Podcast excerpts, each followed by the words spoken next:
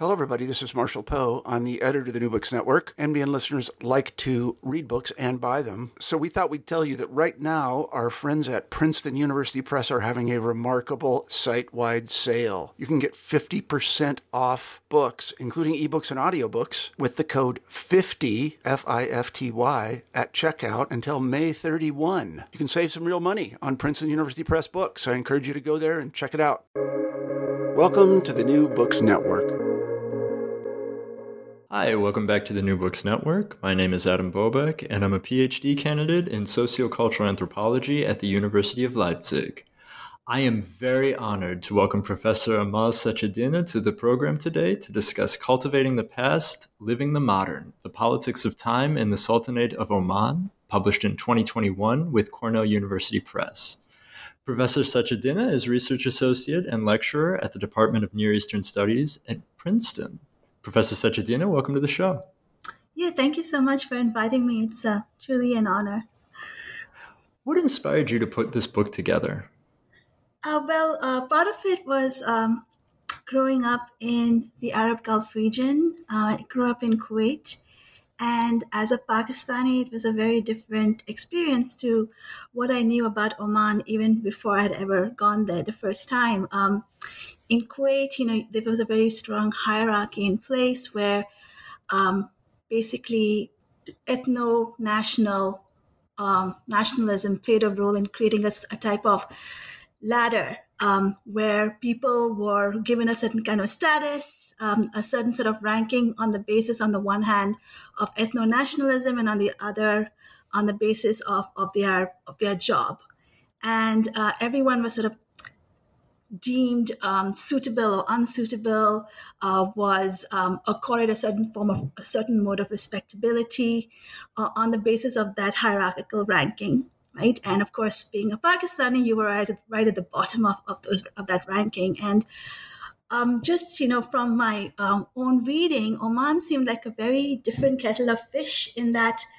uh, there seemed to be a greater fluidity and acceptance of ethno-racial makeup. Um, insofar as this seemed to be a country that, in fact, um, was very proud of their strong maritime history and coastal empires. And on the basis of that great empire in the 19th into the 20th century, they had accepted communities of merchants and soldiers, uh, sailors uh, from all over the Arab Persian Gulf and the Indian Ocean uh, region. Um, there were communities of Balochis, uh, Sindhis, uh, Zadjalis, um, basically peoples from Gujarat and Balochistan, Iran, the Kutch region, who had settled in the, the, the Omani uh, region. And they had flourished there. And more importantly, unlike in Kuwait, um, they had become Omani citizens.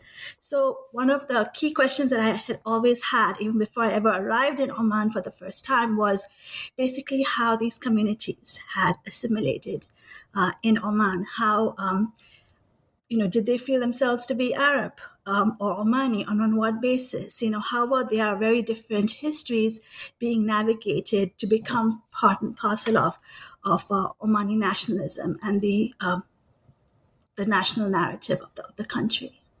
So, yeah, so that's basically my background in, in um, becoming interested in, in Oman in the first place. So the book is called Cultivating the Past, Living the Modern. What do you mean by cultivating the past and living the modern? Well, um, from the 1970s onwards, okay, there was a massive emphasis on history and heritage from the beginning as part of modern nation state building. And, you know, you had uh, the first museums that were coming up within four years of Sultan Qaboos's um, coming to power from 1970 onwards. And ordinary objects, everything from the, co- the coffee pot to, to the dhow, um, to, to clothing, jewelry, the forts and castles themselves that have um, such a strong um, and ancient history in Oman basically became incorporated uh, to creating um, a heritage landscape. Right? Um, and of course, many of these physical remains were part of an imamate, uh, the Ibadi imamate, which was a thousand year old religious uh, sectarian tradition um, which had manifested itself most recently in the 20th century into a political entity from 1913 to into the late 1950s as a direct result of resistance to British colonial rule. So many of those physical remains of the imamate, uh, which um, range from the forts and castles of the interior to the uh, ordinary coffee pot, and had in fact been an integral part of the imamate in facilitating social ties and networks in a very distinctive community that was grounded in Ibadi Sharia. And basically, what you see, uh, which makes it so fascinating, is that those objects crop up again in order to substantiate um, the modern nation state of Oman. And the question becomes on what basis then does it do so?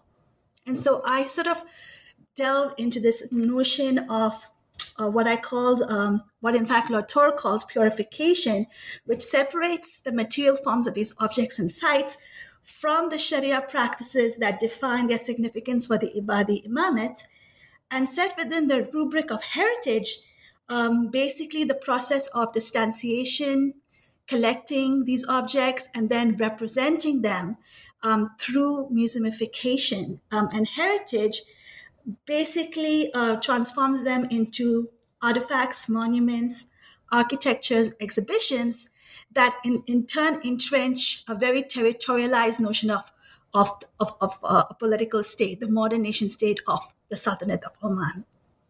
So, in that sense, uh, not only um, are we talking about representation, we're also talking about these objects and sites intervening to transform these peoples who are once subjects to very different political entities um, into becoming citizens for the first time with very different uh, relationships with the past, uh, with a different um, ethical orientations, um, very different uh, notions of history, ideally, uh, with very different uh, sense of disposition, um, with um, with um, ways through which to orient themselves as part of day to day life. All of that becomes part and parcel of what heritage is trying to do in order to substantiate and entrench the modern nation state, which again only came into being in Oman from 1970 onwards with the advent of Sultan Qaboos bin Said, who, by the way, also came to power only with the help of a British coup. And so there are two cities that play a very central role in the story that you're telling. One is Nizwa and one is Muscat. And Nizwa sort of represents the main location of the imamate from 1913 on to the 1950s and Muscat represents sort of the the seat of the Sultanate from 1970 onwards. Could you maybe talk about the dichotomy between these two cities? Yeah, well, basically, Nizwa was the heart of the Ibadi Imamate. It was the heart of uh, basically Ibadi resistance to British colonial rule. And again, since the British, in, in, fact, had entrenched the power of a sultan, who, in fact, even the title never existed before the British came along. Um, again, the, the, basically two entities arose. One was Nizwa, seat of resistance, the seat of the Ibadi Imamate in the 20th century in the interior of the country, uh, versus um, the Sultanate. Again, uh, with a sultan or a ruler who had come to power, um, in, not only in terms of title, but also in terms of um, dependence on the British uh, in order to cement his power and authority on the coastland, with, with again the, his capital in Muscat. And he was basically ruling over the coastal regions, again with the help of British warships, uh, primarily because the British interest in the region was as a safeguard to the, for the passage of the British Raj, versus the interior, in which they were not even remotely interested in. And because the British were, were not that interested in uh, in the interior, that area was able to uh, basically maintain its sense of resistance and foster it in order to create an alternative polity um, that was very differently oriented, grounded in Sharia with the notion of, of the uh, an Ibadi Imam, which again is a, a more than a thousand year tradition. I'd really like to zoom in on chapters three and four to kind of give listeners a taste of this book. In chapter three, you begin by talking about the role that museums play in the uh, development of the nation state of Oman. Could you discuss the ways in which the state uses museums to tell specific stories? Yeah, so um, with the mu- with the museums, which again began from the 1970s onwards, um, you basically also have a process through which a certain um, notion of time is being promulgated and entrenched as part of modern nation state building. Uh, and by that, I mean a, a, particular sense of tradition. And tradition here, I'm taking Talal Asad's um, way of thinking about the relationship between past, present, and future as fostering a certain notion and understanding of what tradition is. So I'm sort of throughout my book, I'm tracking that relationship between past, present, and future to basically sort of think through um, how Oman is distinctive in historical and cultural specificity and the kind of tradition that it's constantly being promoted and instilled as part of daily living uh, in, amongst the peoples in the region.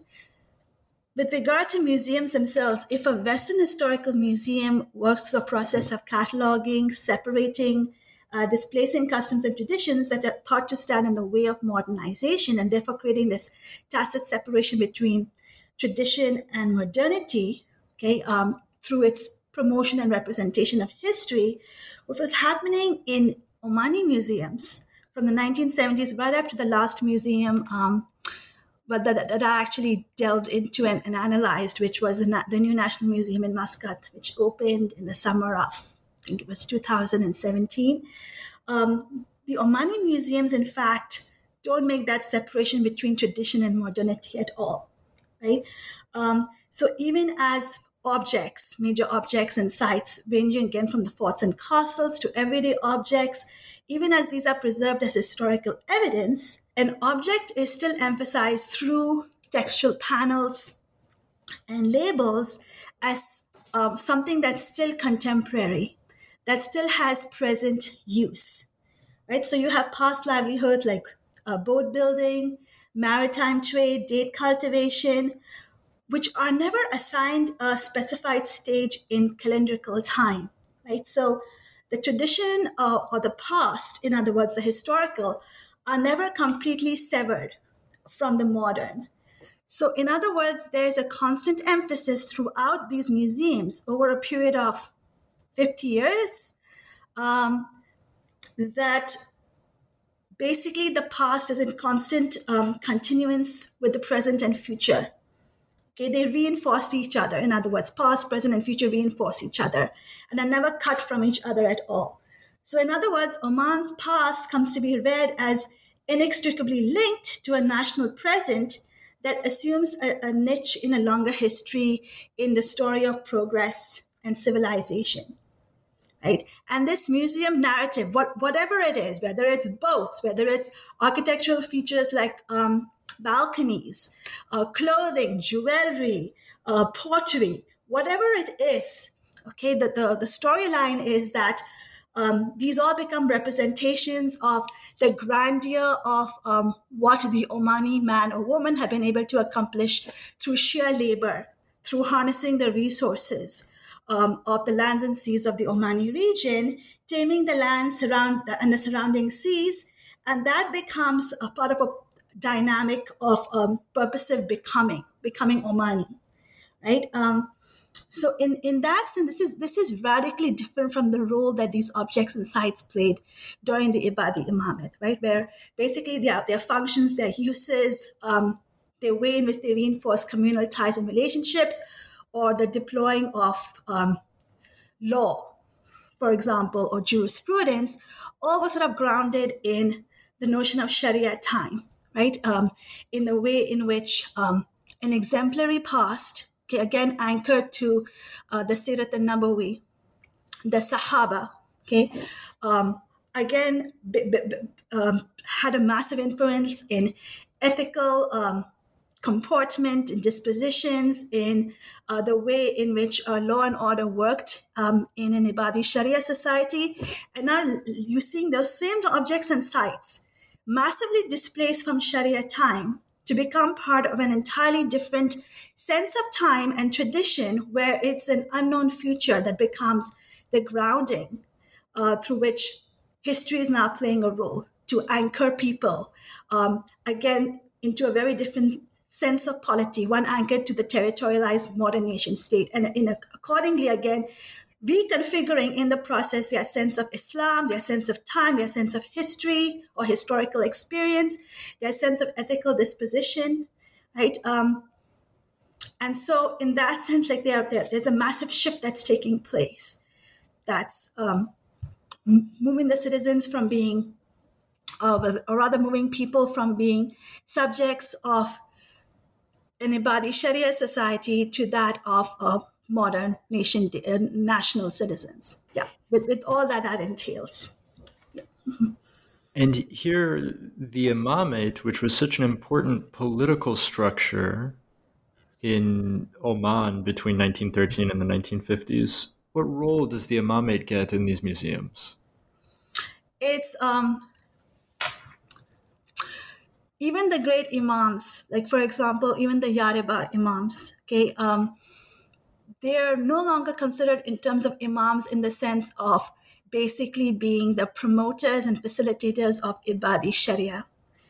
They, in fact, in turn become national heroes, right? Uh, who basically promoted the strength of, of, the Omani region, who had created the, the first empire uh, in the 16th century, who had ousted the Portuguese, through basically using the same tools that they had learned on how to build wooden ships from the Portuguese and using that in order to finally rid uh, not only Oman but also East Africa of the Portuguese presence. Right, so that's how they're promoted and celebrated. At the same time, as uh, some of the the great uh, Ibadi Imamate dynasties become national heroes, the 20th century Ibadi Imamate, okay, that's that same entity that had basically resisted um, and had flourished as a mode of resistance against British colonial rule, that disappears altogether from museum representations or, or public history altogether. Even even school textbooks never ever mention them. Uh, so they're basically um, obscured or uh, rather um, excised from from history altogether, as well as of course British colonial rule, which again um, began from the early to mid 19th century and then became uh, only stronger into the 20th century. Okay, so, so certain histories um, of violent encounters, transformations of the region that were brought about by uh, the British by British colonial rule, the discovery of oil, um, as well as uh, again um, the mode of resistance that, that came about through Ibadi uh, uh Ibadi uh, Imamate rule. Those are uh, effectively removed altogether from the public domain. So you never really see them. And at the same time, what's really fascinating is that it still remains in the memories of peoples and it has a profound impact of, on them. And the way in which official histories uh, in, uh, shape and transform people's sense of, of their own history and memories of the Ibadi Imam, it becomes some, uh, some, a very fruitful mode of inquiry then as to what's going on in Oman today. Chapter four is called The Ethics of History Making. What are the ethics of history making? So, um, basically, this chapter is exploring the underlying logic behind the sheer ubiquity of heritage Im- imagery in Oman and this idealized past that, uh, that the state is trying to nurture. So, in their transformation of um, this mode of heritage production, right, these objects and architectures and sites, they're not just um, entrenching a territorially grounded nation state for the first time. They're also, in fact, um, tethered to um, uh, the cultivation of a very distinct historical consciousness, right? That becomes immanent to social relationships, um, modes of authorizing time, ethical techniques that permeate modern nation state building, right? So, um, again, you might say, well, these objects, well, they're just in museums, right? So what the hell? Who gives a bloody damn? But it's not. That's not the case. They are everywhere. Okay, they're part of the streetscapes in all the major regional capitals, especially. They are in school textbooks. They are in official publications that uh, seem to uh, basically land in the most unexpected of places in, in, in Oman. So they're continuously being um, reproduced over and over again. There's a there's a um, iterable um, role that they're playing where you you can't move anywhere in the country without being aware of them and what they're trying to say in terms of uh, people's sense of history and heritage.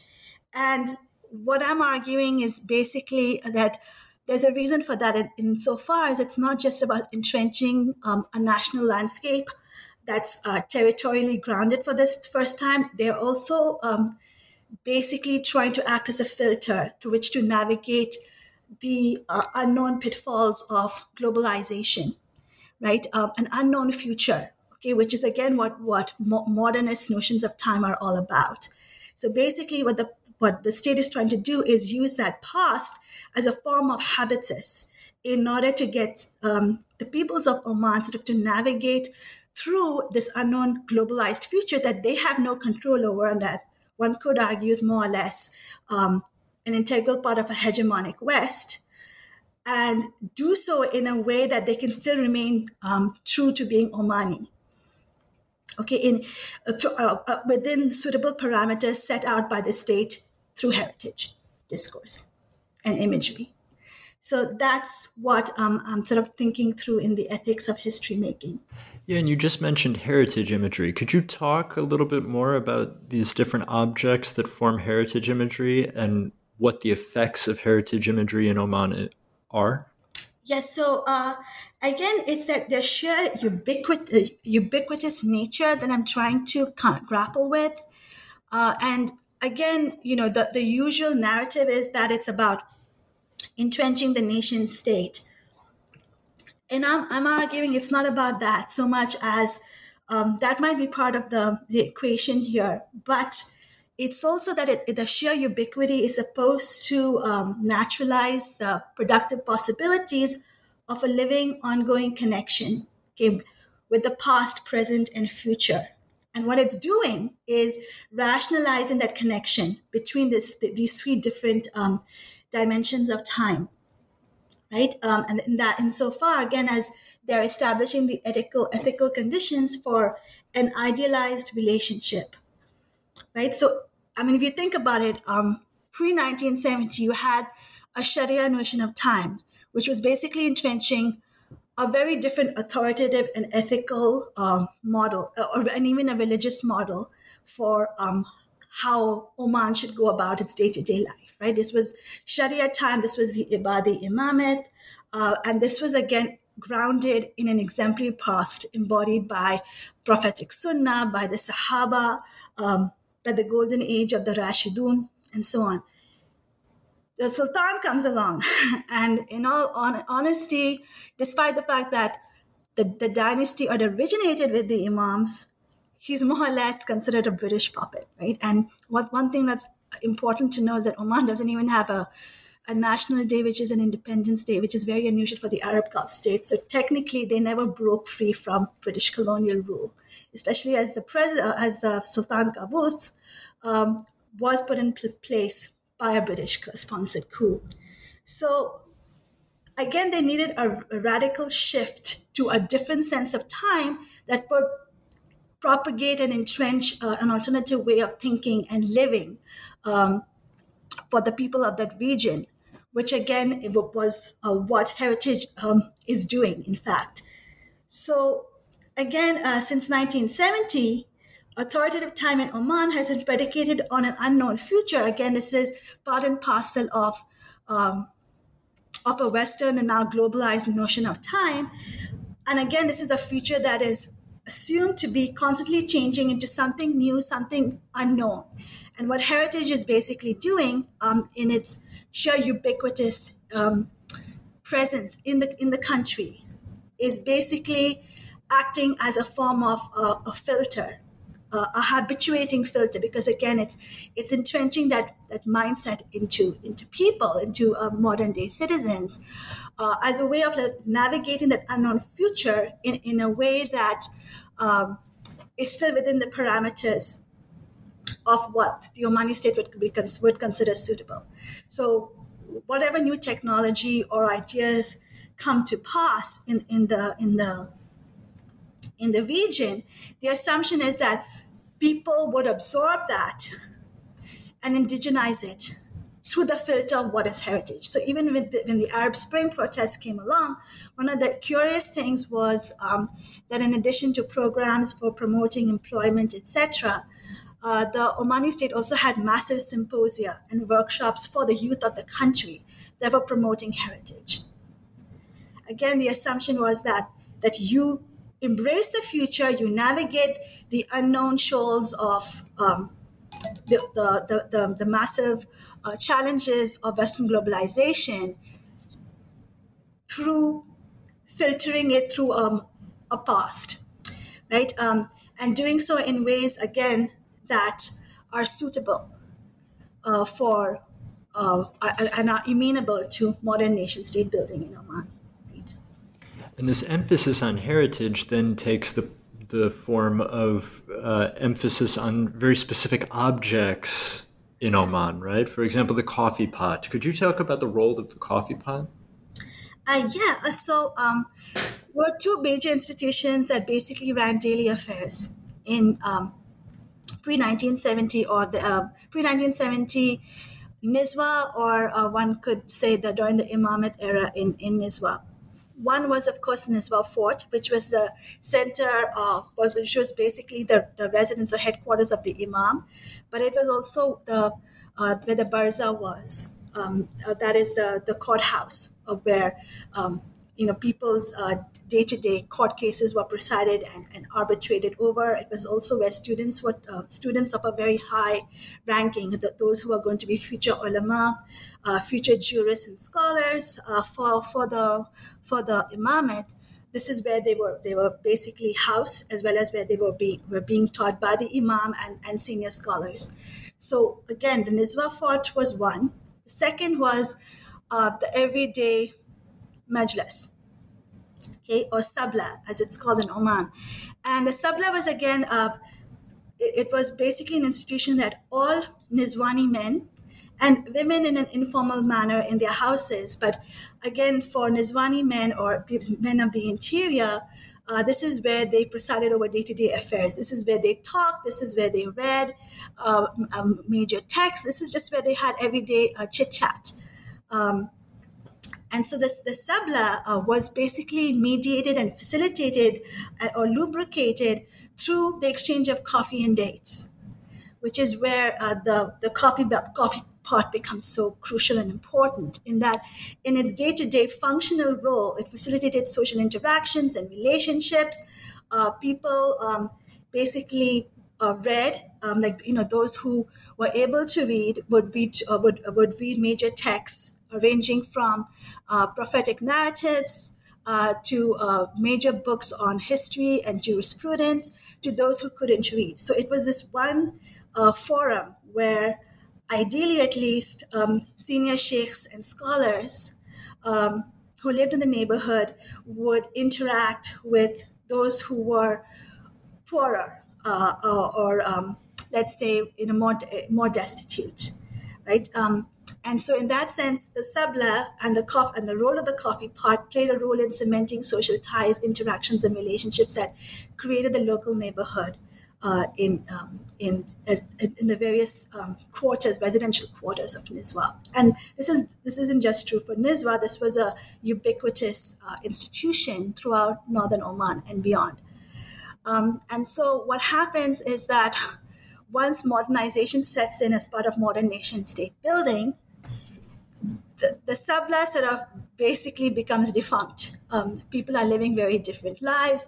Once upon a time, you know, for example, uh, their their daily lives were uh, about you know working from eight to one or something. Um, uh, you know, they, they would go to they would go for fajr namaz in the mornings. They would they would uh, work a little, uh, you know, doing agriculture uh, or, or, presiding over their, their stalls in the souk.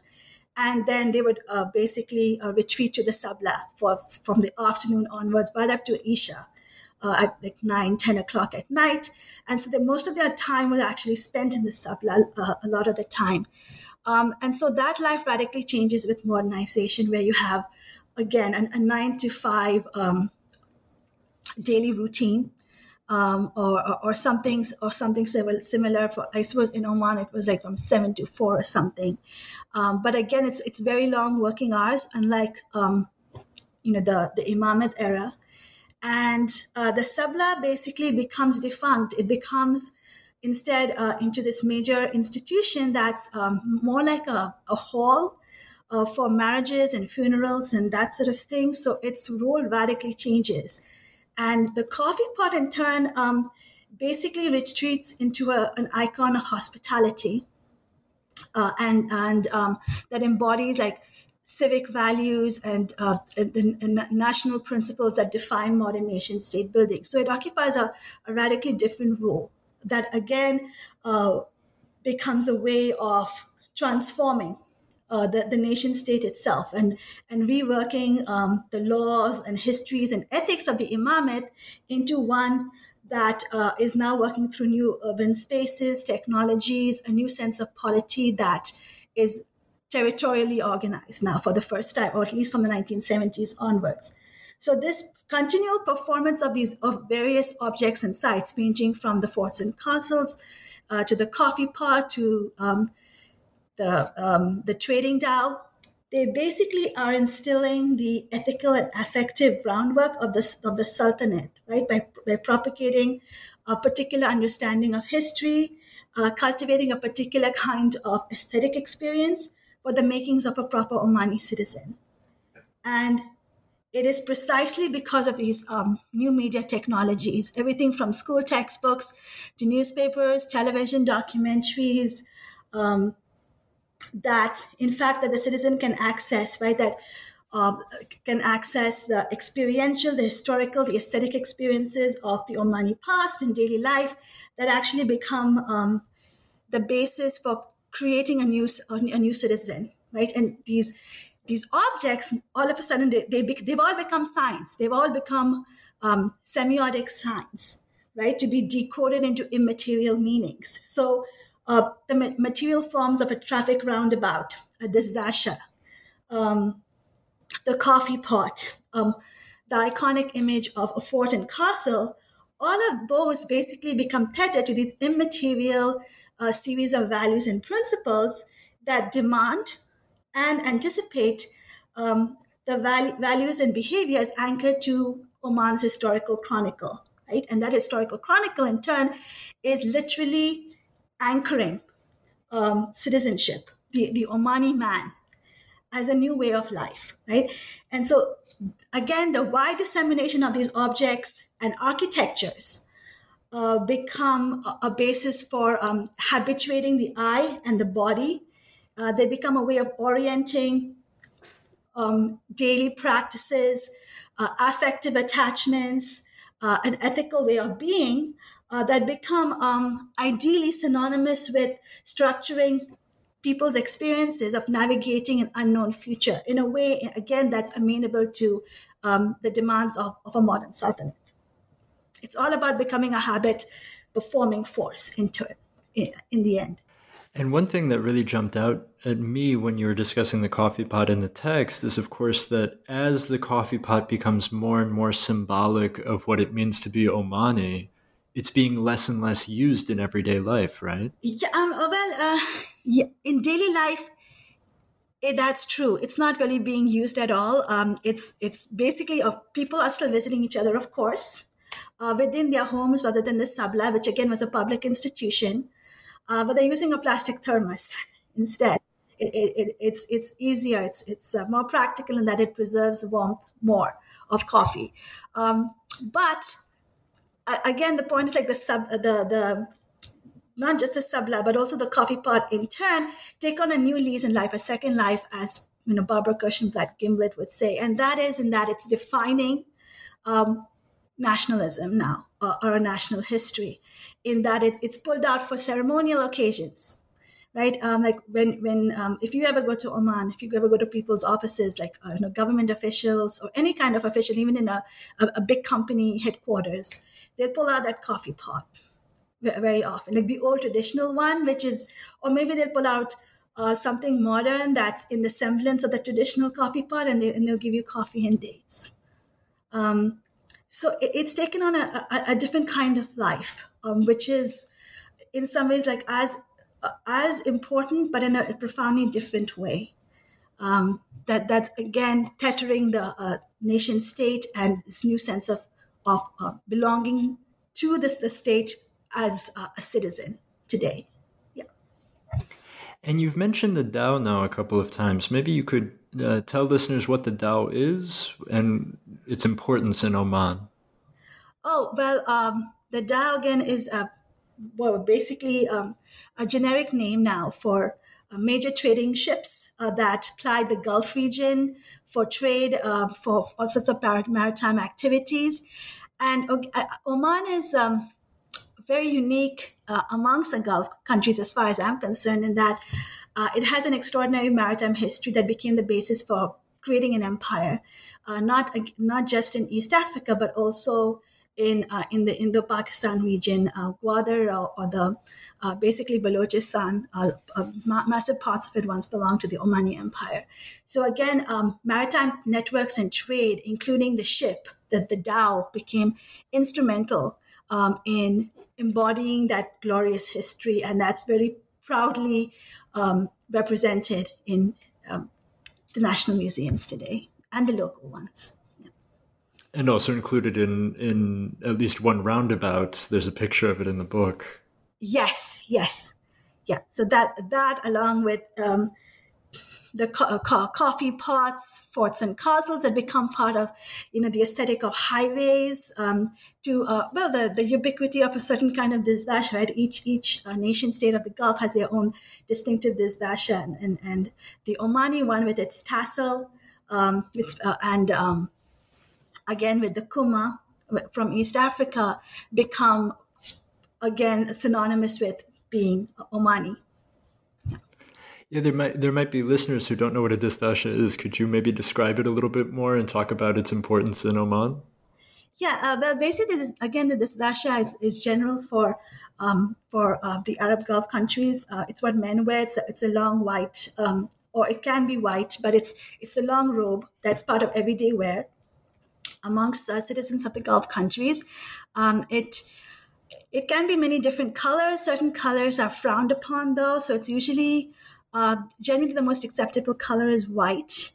Uh, although one could say that um, wearing other colors is making a very strong statement, especially amongst men. So you know you, you wear more what would be considered more effeminate colors. Um, you know that would, in fact, for many people in the Gulf, including in Oman, point out to certain orientations with regard to your history and your background and your identity and so on. But it's generally uh, beige or white in, in, Oman. That's that's the norm. And government ministers have to wear one. Yeah, and they and they uh, they're not allowed to wear the kuma. In fact, they they wear um, the Omani um, uh, imama or the uh, or the uh, turban. Another object that you talk about in the book, but hasn't yet come up in uh, our conversation here, is incense and uh, the importance of the symbol of the incense holder in Oman. Uh, yeah. So again, um, incense burning uh, for the for the house as well as for clothing, uh, as well as again part and parcel of the rituals of hospitality uh, that Mandana Limbert, in fact, alludes to more than me uh, those all become a way through which um, incense burning also becomes um, part of the heritage Im- imagery that's ubiquitous as part of um, the Omani uh, landscape. Um, uh, and, and that's sort of again something that was ubiquitous and functional as part of day-to-day life in Oman um, during the imamate becomes part of a, a national iconic imagery, a representation of what is unique about Oman's uh, history and, and, and, citizenship values then um, often from 1970 onwards. Yeah. So the Omani state, uh, you write in the book, uses heritage sort of as a counterbalance between the twin pillars of globalization and terrorism.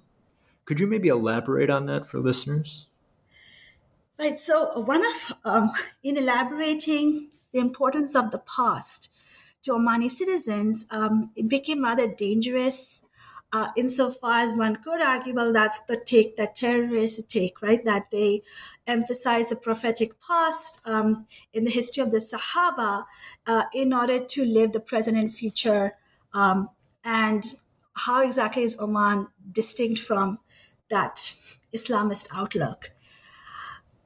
And uh, again, the emphasis that I got from officials was that um, the way in which those who are Islamists, the way in which they inhabit the past is that they remain stagnant. They emphasize um, a, a, sort of a, a, a sense of living um, without change in a state of stagnation, a sense of a, state of timelessness. Whereas what Oman is trying to do is that they're using that past and carrying it basically on their shoulders in order to navigate an unknown and open future. And that's what makes them distinctive from Islamist groups that might be oriented towards uh, violence, right? That um, in the sense that they want to live in the past, they want to stagnate there, they, they don't want to embrace change uh, or an, an unknown future, whereas we're thinking about that future and how to navigate it safely and in a way, again, uh, consonant with the ideals of the modern nation state. So we fully embrace that the, the future is out there, it's unknown. Um, and on that basis, that's why our history becomes so important as a, a mode of habitus to, to basically navigate and, and live through uh, in order to embrace an unknown future in a way that's uh, in, indigenous to Omani nationhood, but it's also like consonant with uh, doing it in a, a, proper, safe manner, right? Um, unlike uh, so an Islamist who would just be living in that past itself. Now, one could argue that this is rather um, reductionist and simplistic, but this, these are the explanations that I got basically uh, from uh, from ministry officials. And heritage also challenges then the Western orientation of globalization as they see it, right? That is the other like um, challenge, right? It's not just uh, the, again the presence of Daesh um, that you know wants to return the region to 1400 years ago, according to the officials, and they don't want to confront modern life. There, there, there, was also a very strong sense that we don't have any control over a globalization that's more or less organized and deployed by Western powers. Um, and on that basis, um, it's something that's all powerful that we have no control over. And again, Omani history and heritage becomes the basis through which you can filter and think through and navigate through those um, unknown, those, those um, challenges that are overwhelmingly powerful um, and uh, and define and shape our, our, our modern life. Towards the end of the book, you talk about the Lawati community in Oman. And could you maybe talk about the Lawati community in Oman and what role they play today? Uh, well, the Lawati community, um, uh, uh, basically, it's it's according to them, they came centuries earlier uh, to the Omani region as traders and merchants. Uh, although uh, scholars have only been able to trace them from the early 19th century, from the beginning of the Al Busaidi dynasty, uh, when Oman created its massive empire in, in East Africa and uh, trading opportunities flourished. And so basically, they're a community of uh, merchants and traders uh, who are primarily from Hyderabad, who were um, of the Khoja community and, and Shia. And they were strong um, allies of the sultans, especially during the British era, where, again, as far as the British were concerned, because they were part of the, the British, uh, the they were part of the Indian people, as far as the British were concerned, uh, they were considered to be British subjects. And they very often acted as intermediaries between the, um, the Arab Omanis uh, and the Sultan. And uh, because they were so rich and prosperous economically, uh, they very often um, supported the sultan through various financial um, various financial means, including like uh, basically loaning uh, the sultan's money.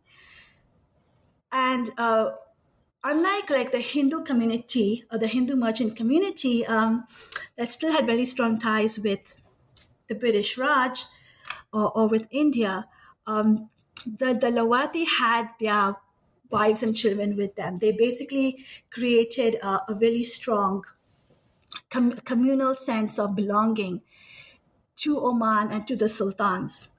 Uh, so again, when um, when Oman became a nation state from 1970 onwards, they stayed on uh, because of those strong ties and networks.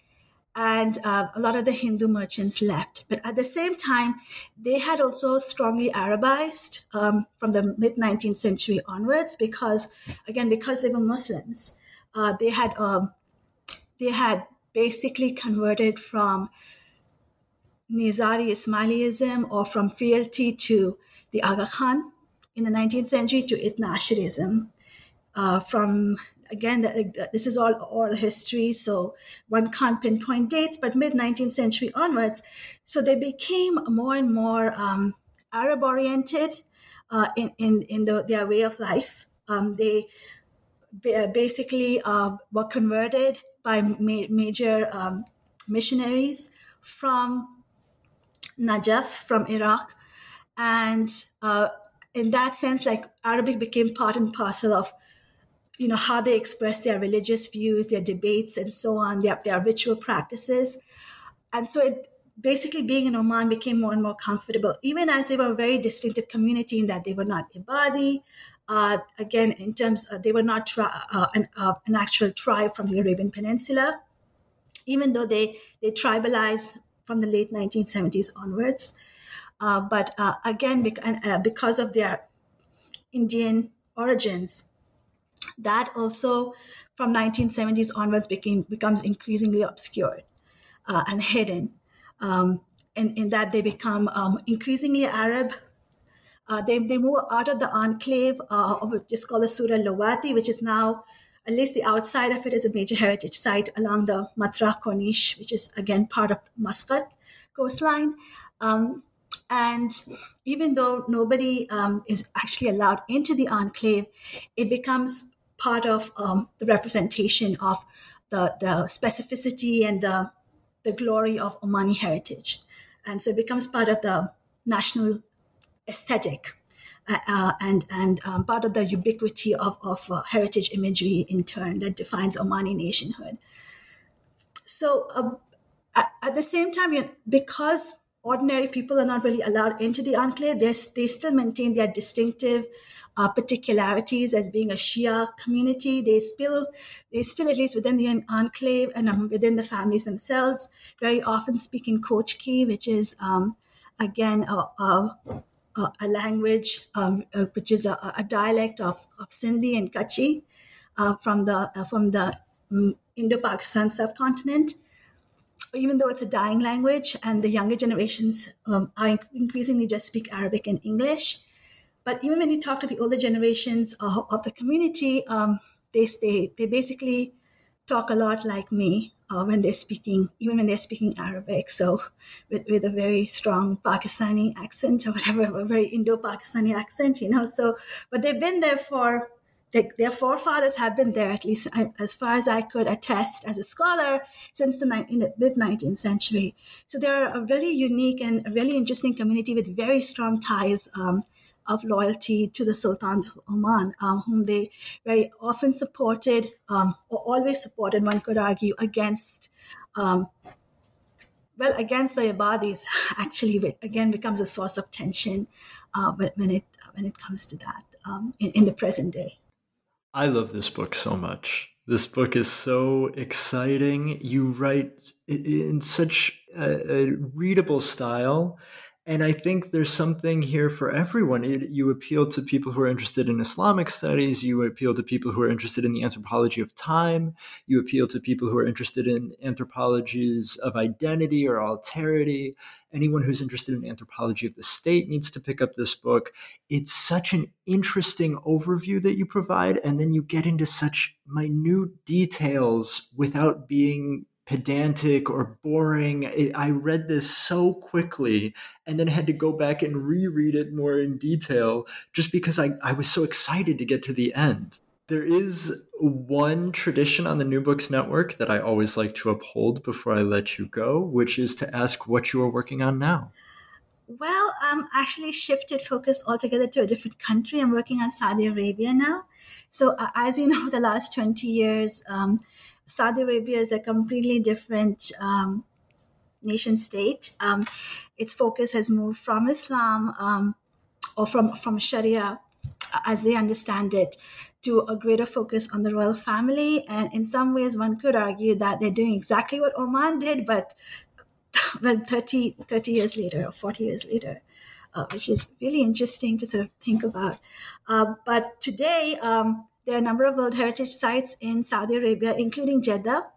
And so I'm looking at the politics, the transformation of, of the Balad or the old city of Jeddah into a World Heritage site, and how, again, that transformation is changing um, people's relationship to space and time uh, within the old city, especially among uh, families, m- merchant families who were long-standing uh, residents and had very strong ties of belonging uh, to the Balad region. Um, the second project is on Medina. Um, and basically, uh, again, Medina is going through massive change. Like for the last few years, um, for the very first time, non Muslims are allowed to go into Medina. And um, again, they visit some of the major sites connected to the Sirat al Nabawi or the prophetic Sunnah, uh, including the battles of Uhud and Khandaq. And uh, basically, I'm looking at the transformations of these sites over the course of late 19th into the 20th centuries. Um, and again, um, how the material transformations of these sites are connected to the ways in which the locals, the local Medinans, in fact relating to those uh, to those locales, as part of larger changes that are taking place in heritage, in, especially in the, for the encouragement of religious tourism uh, in Medina. Yeah, so those are the two big projects I'm working on, both in Saudi Arabia. So it's a massive shift. And once your next book is out, you know, I would love to have you back on the show. Oh, thank you so much. Yeah, I love to be part of the show again. Thank you so much for inviting me. Thank you for being here. The book is Cultivating the Past, Living the Modern, published in 2021 with Cornell University Press. Again, Professor Amal Sachedina, thank you so much for joining me today. Thank you. Thank you so much for inviting me.